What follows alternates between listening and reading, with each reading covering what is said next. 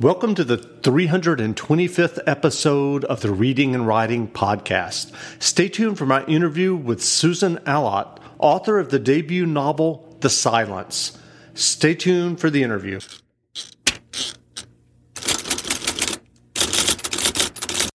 Welcome back to the Reading and Writing Podcast. My guest today is Susan Allott. Allott's debut novel, The Silence, was recently published. Susan, welcome to the podcast. Hi, thanks for having me on. If someone listening hasn't heard about The Silence yet, how would you describe the novel? Uh, I would describe it as a mystery thriller. Um, I've had it described lots of ways, actually. I think it might straddle a, a few genres, but I, gen- I generally refer to it as a mystery. Um, and it's about it's set it's set largely in Australia and it's about a woman who goes back to Sydney after living in London for 10 years because her father has been implicated in the um, disappearance of a woman who was their neighbour when um, the protagonist Isla was a child. So it's about her um, trying to clear her father's name and unwittingly unearthing all sorts of secrets in the process, um, some of which go right back into Australia's colonial history. And so, do you remember the original idea that led you to write the novel? I do. I mean, I, I have to say, it was a really long time ago. I wrote a short story um, about a, a, child called, called Isla. It was written from her point of view. And she was watching her mum pack a suitcase, and she didn't know where her mum was going or why. And she also didn't know if her mum was going to take her with her. And um, I remember my tutor, I had a, this creative writing tutor at the time, and she said, That's great, you know, it's, it's well written. Maybe you need to develop a, a bit of a sense of place. um, and I kind of, you know, left it for a while, occasionally tried to go back to it, um, and then eventually decided to set it in Australia and it became um, I developed this this character of Louisa as the woman who was leaving Australia because the kind of question around that short story was where was she going? And why? So she was leaving Australia because she was homesick and she wanted to go back to the UK so that was the seed of my story and that was something that I'd been through myself having been a homesick expat in Sydney for a couple of years. So it started there well, I know the silence features multiple timelines, including uh, yeah. sections set in 1967. Did you have those different timelines planned when you first started writing the novel? I had no plan whatsoever when I started writing. I don't recommend that to anyone who, who's thinking about starting. But um, I, I, really um, wanted to be a writer since God knows as long as I can remember, but was held back by this um, feeling that I needed to have an idea and a, and a big grand plan of what I was going to write about. Um, and so eventually I just decided to start writing and, and see what developed from it. Um, so when I started, all I had was that was these two characters, Isla and her mum, and I knew that it was set in Australia and it was about a woman who was going home from Australia, and that was literally all I knew. And um, so I so I thought it was going to be largely set in England when Louisa gets back to England. But over the years, these Australian characters in their Australian setting just took over, um, and it ended up being a book about Isla going back to Australia rather than her mum leaving. And so, what are your earliest memories of reading and books? Um, I think I was always a big reader. Um, and my parents were too. And so they introduced me to lots of books, probably books that um, maybe were a little bit, I was a bit young for them, but they sort of encouraged me to read beyond my age group, I think. So, for example, I do remember reading all of the Judy Blume books whilst I was at primary school, including that one which is um, about a love affair, Forever, um, which most people read as, as teenagers. Um, I read that when I was nine. um, yeah, so yeah, I, I, know I loved all of those. I loved the Enid Blytons, all, all of that stuff too. Um, and then I went on and did English literature at university. And um, yeah, I've I've just always been a bookworm, really. And you said you always wanted to be a writer before you wrote your first novel, The Silence. Were you writing mm. short stories, or were you what were you doing? I think um, where it started was at school. Um, creative writing was part of the curriculum up to GCSE level, which is the exams in the UK that you take when you're 16. And so I was I was doing creative writing constantly as part of my schoolwork, and um, it was the part of school that I really loved and kind of was you know I knew I knew that I was quite good at it. Um, so I just always thought I'm I'm going to be a writer when I'm older. Um, and then, to my surprise, when I uh, went to college to do A level English, I discovered that you don't do creative writing at A level. You you just read other people's books and write about them. And I was quite disappointed um, to to figure that out. And again, at, at degree level, you you just read other people's books. So I became quite rusty. I stopped writing creatively for quite a few years and started to wonder if I would ever be able to pick that back up until at some point in my late 20s, I just thought I can't put this off anymore. And that's when I enrolled on the creative writing course where I wrote that short story and didn't look back really after that. And, and did you take other courses and what were those like? I, have done loads of creative writing courses actually. I love them. Um, one that one that um, really helped me a lot um, was an Arvon uh, retreat. This Arvon is an organisation, it's a charity which operates in the UK, where you can go and spend a week in a really remote remote uh, location where there's kind of no Wi-Fi, and you and you have um, a creative writing tutor who you meet with every day and and um, works with you to improve your writing. And um, yeah, I did one of those and really, I just will never forget the um, advice and guidance I got on that course. It, it took me from thinking I'm never going to be able to do this to having a draft written a year later. So um, that was fantastic. I think that one just really got me at the right time. Um, I've also done the Faber Academy course, which is um, quite a famous one in the UK. It, it lasts for six months, and um, at the end of it, you get to meet with literary agents. Um, so you stand up and it's absolutely terrifying. You stand up in front of a group of people and read. Um, I think you only read for two minutes or something, but it feels like a, an hour. And uh, you know everyone does that one by one, and then at the end of it, there's wine and nibbles, and you you stand there with your writing buddies, hoping that one of these agents might stalk up to you with a business card. Um, yeah, and one awful. of them did, luckily. So it was worth it. But yeah, absolutely terrifying. So, so what was the path to publication like for The Silence, which is your debut novel? Um, I after I finished that Faber Academy course, I worked on my novel for about another year, and then I submitted it to a group of agents, and um, they all asked for the full manuscript, which is good. It's a, um, a reason to celebrate if, if that happens. Um, so I signed with my agent, Nicola Barr at the Bent Agency. I think at the end of, I might have this wrong, but I think it was some, it was in 2018.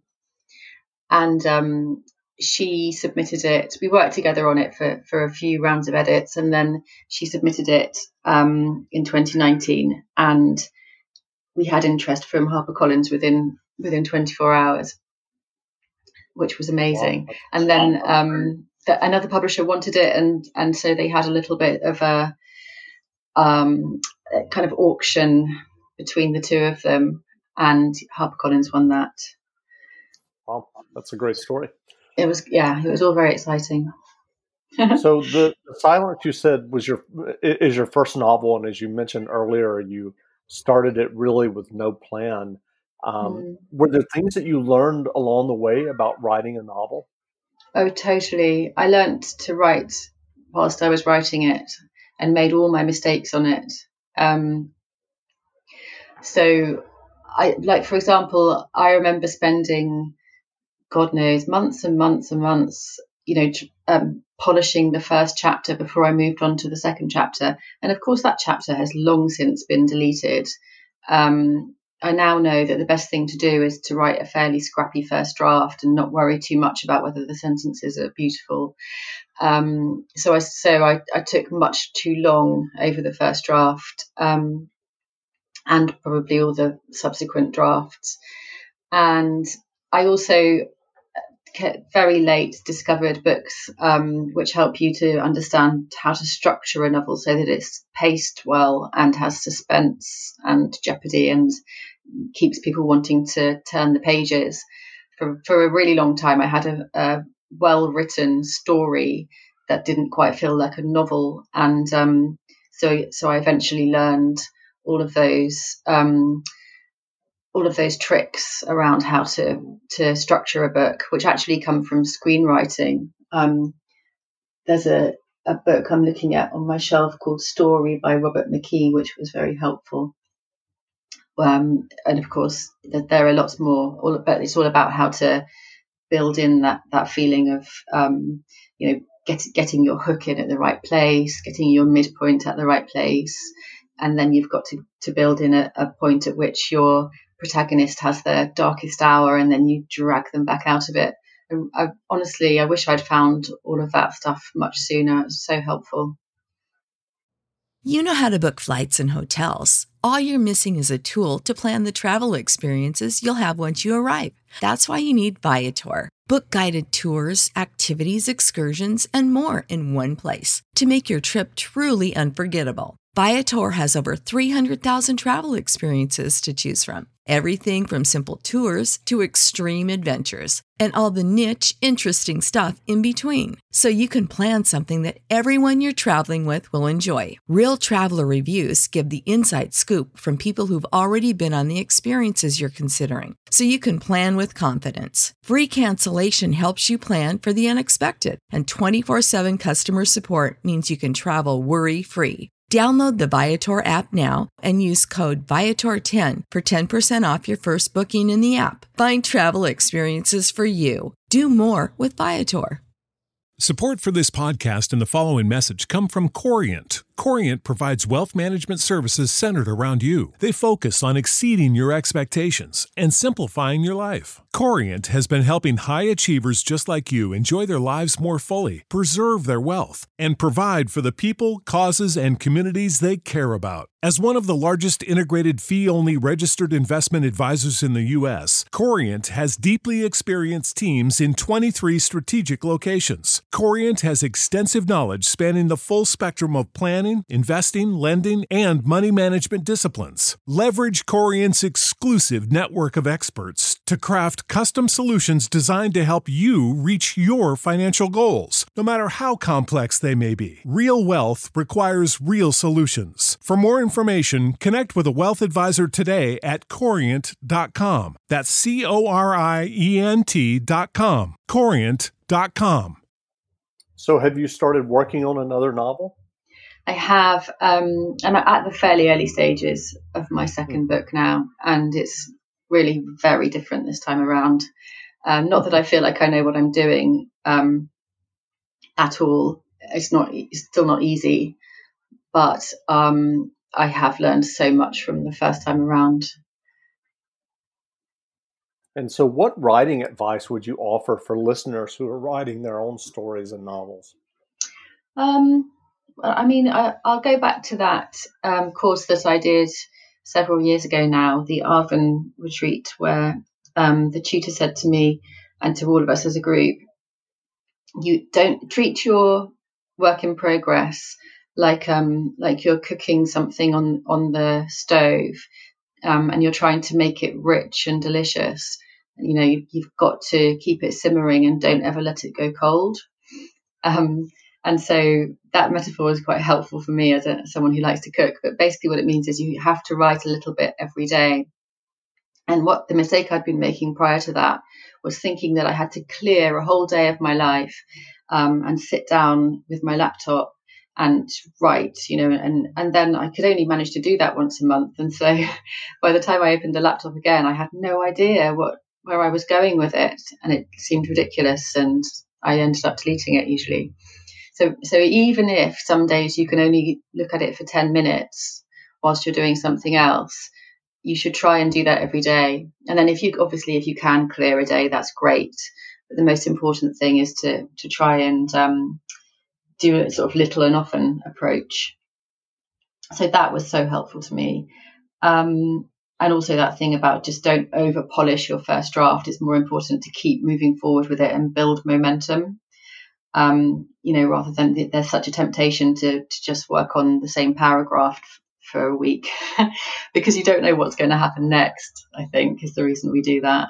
So, yeah, just keep moving forward a little bit every day. So, with the second novel, I'm curious are you doing more planning or are you still writing more organically? I, I do have a plan this time around, um, but I also know that I will probably almost certainly deviate from it.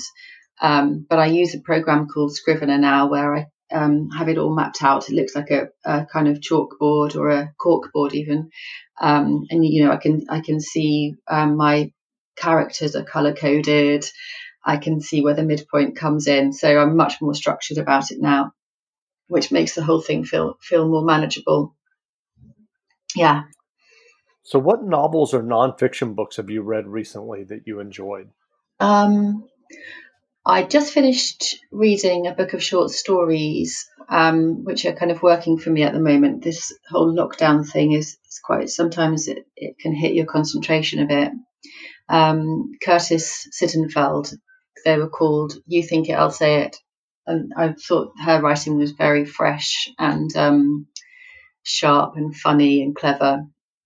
And she's um, got a new book out now called Rodham, so I'm going to be looking out for that. Um, and another one that I read that was great was um, a book written and set in the 70s in Australia called Monkey Grip by Helen Garner. I'm a big fan of Australian fiction, so um, I really enjoyed that. Um, so interesting to read a book that's written and set at the same at the same time, if that makes sense. Quite often you read books that are set in the past, but she was writing about her own experience of being a young woman in Australia in the 70s, and she's kind of got this feminist ideology, but she's also in love with this guy, and those two things are clashing in her life. Um, so that was that was a beautifully well written book. I just Australian fiction really. Tim Winton, um, Evie Wyld, who's British but she writes about Australia. She's a beautiful writer. I could go on. Do you want me to go on, so or is that enough? When you when you were when you were working on the silence, were there uh, novelists or specific novels that you kind of look to, not necessarily to to to mimic, but just in terms of their general feel and style? Yeah, I mean, a book that had quite a big influence on me is a book called The Slap by Christos Tsiolkas. Um, he's an Australian writer. The book's set in Melbourne. It's about a man who slaps a child at a family barbecue and um, the kind of fallout from that. And each chapter is a different point of view. Um, I think it's an extraordinary exercise in empathy. Um, he is brilliant at getting right under a character's skin so that you are in their head and you utterly see the world from their perspective. Um, and it helps you to realize that you can't, it's very difficult to, um, to feel badly towards somebody if, if you've been inside their head for a while. You might, you might not sympathize with that character particularly, but you do empathize with them. Um, and so I'm not saying that I pulled it off as spectacularly as he did, but I, I did try to use some of those techniques in the silence um, I stopped myself from rereading it. I, I, wondered if I should, but then I thought, no, I don't want to um, be too influenced by it. I've got to find my own way, but it stayed with me. Great. Well, where can people find you online if they'd like to learn more about you and the silence? Um, well, I've got a website which is www.susanallott.com. Um, it's A L L O T, my surname. So that's probably quite a good place to start. And all my social media links are on there. But I am on Twitter. at Susan Allott, and I'm on um, Instagram and Facebook too. Great. Well, again, we've been speaking with Susan Allott. Susan's debut novel, The Silence, is available now, so go buy a copy. And Susan, thanks for doing this interview. Thank you. It's been great. Now, stay tuned for a short excerpt from the audiobook of The Silence by Susan Allott, narrated by Mel Stewart, available wherever audiobooks are sold. In a basement flat in Hackney, the telephone rings. It's two in the morning. Isla Green stands in the hallway, pajamaed, barely awake. She is entirely sober. A good thing, if a little fragile, a little surprising. No tide of shame waits for her, no bloom of pain. She feels clean in her skin, like a schoolgirl. She can taste toothpaste in her throat. On the third ring, she reaches for the receiver. It's Dom's voice she will hear if the answer phone picks up, and his voice will set her back. It's three months since he left, and every day she means to wipe the message. She lifts it to her ear just in time. Hello? It takes her a second to place him. Dad?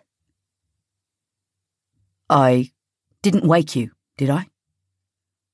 She doesn't know why she's gripping the receiver, why a trill of fear has sounded in her head.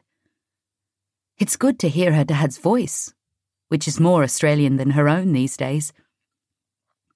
He's got the time difference wrong, that's all. At the end of the street, a police siren starts its upward loop and cuts out. Its blue light flashes silently. What time is it there? I don't know. She stretches her free arm above her head, arching her back. In the eight weeks and three days since her last drink, she has been sleeping like the dead. Shall I call back later? It's fine. Is everything okay?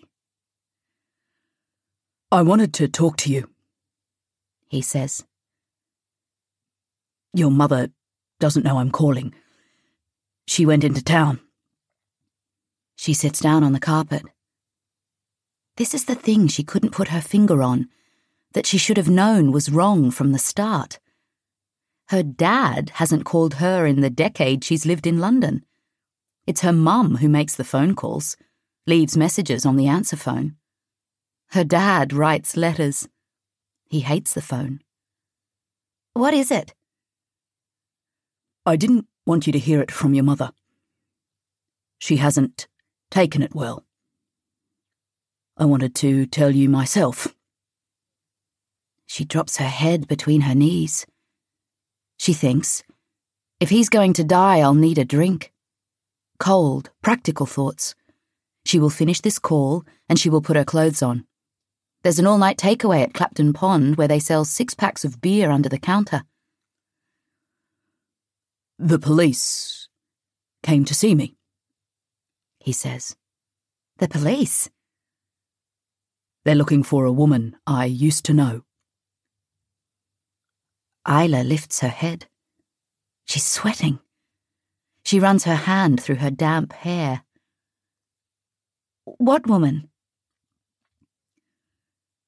She was a neighbour of ours, back when we first moved to Sydney. You wouldn't remember. He coughs. It looks like she's been missing a long time. Nobody's seen her in thirty years. The police car crawls past outside, swinging its blue light across the walls. What's this got to do with you? The police think her disappearance is suspicious he says.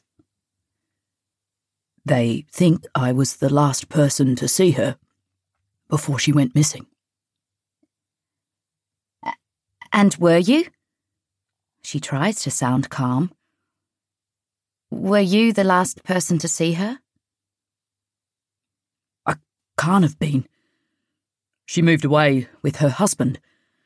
I told them there must be some mistake. He lights a cigarette, exhales. She thinks of Dom, smiling behind a flame. Is she dead? They think she must be.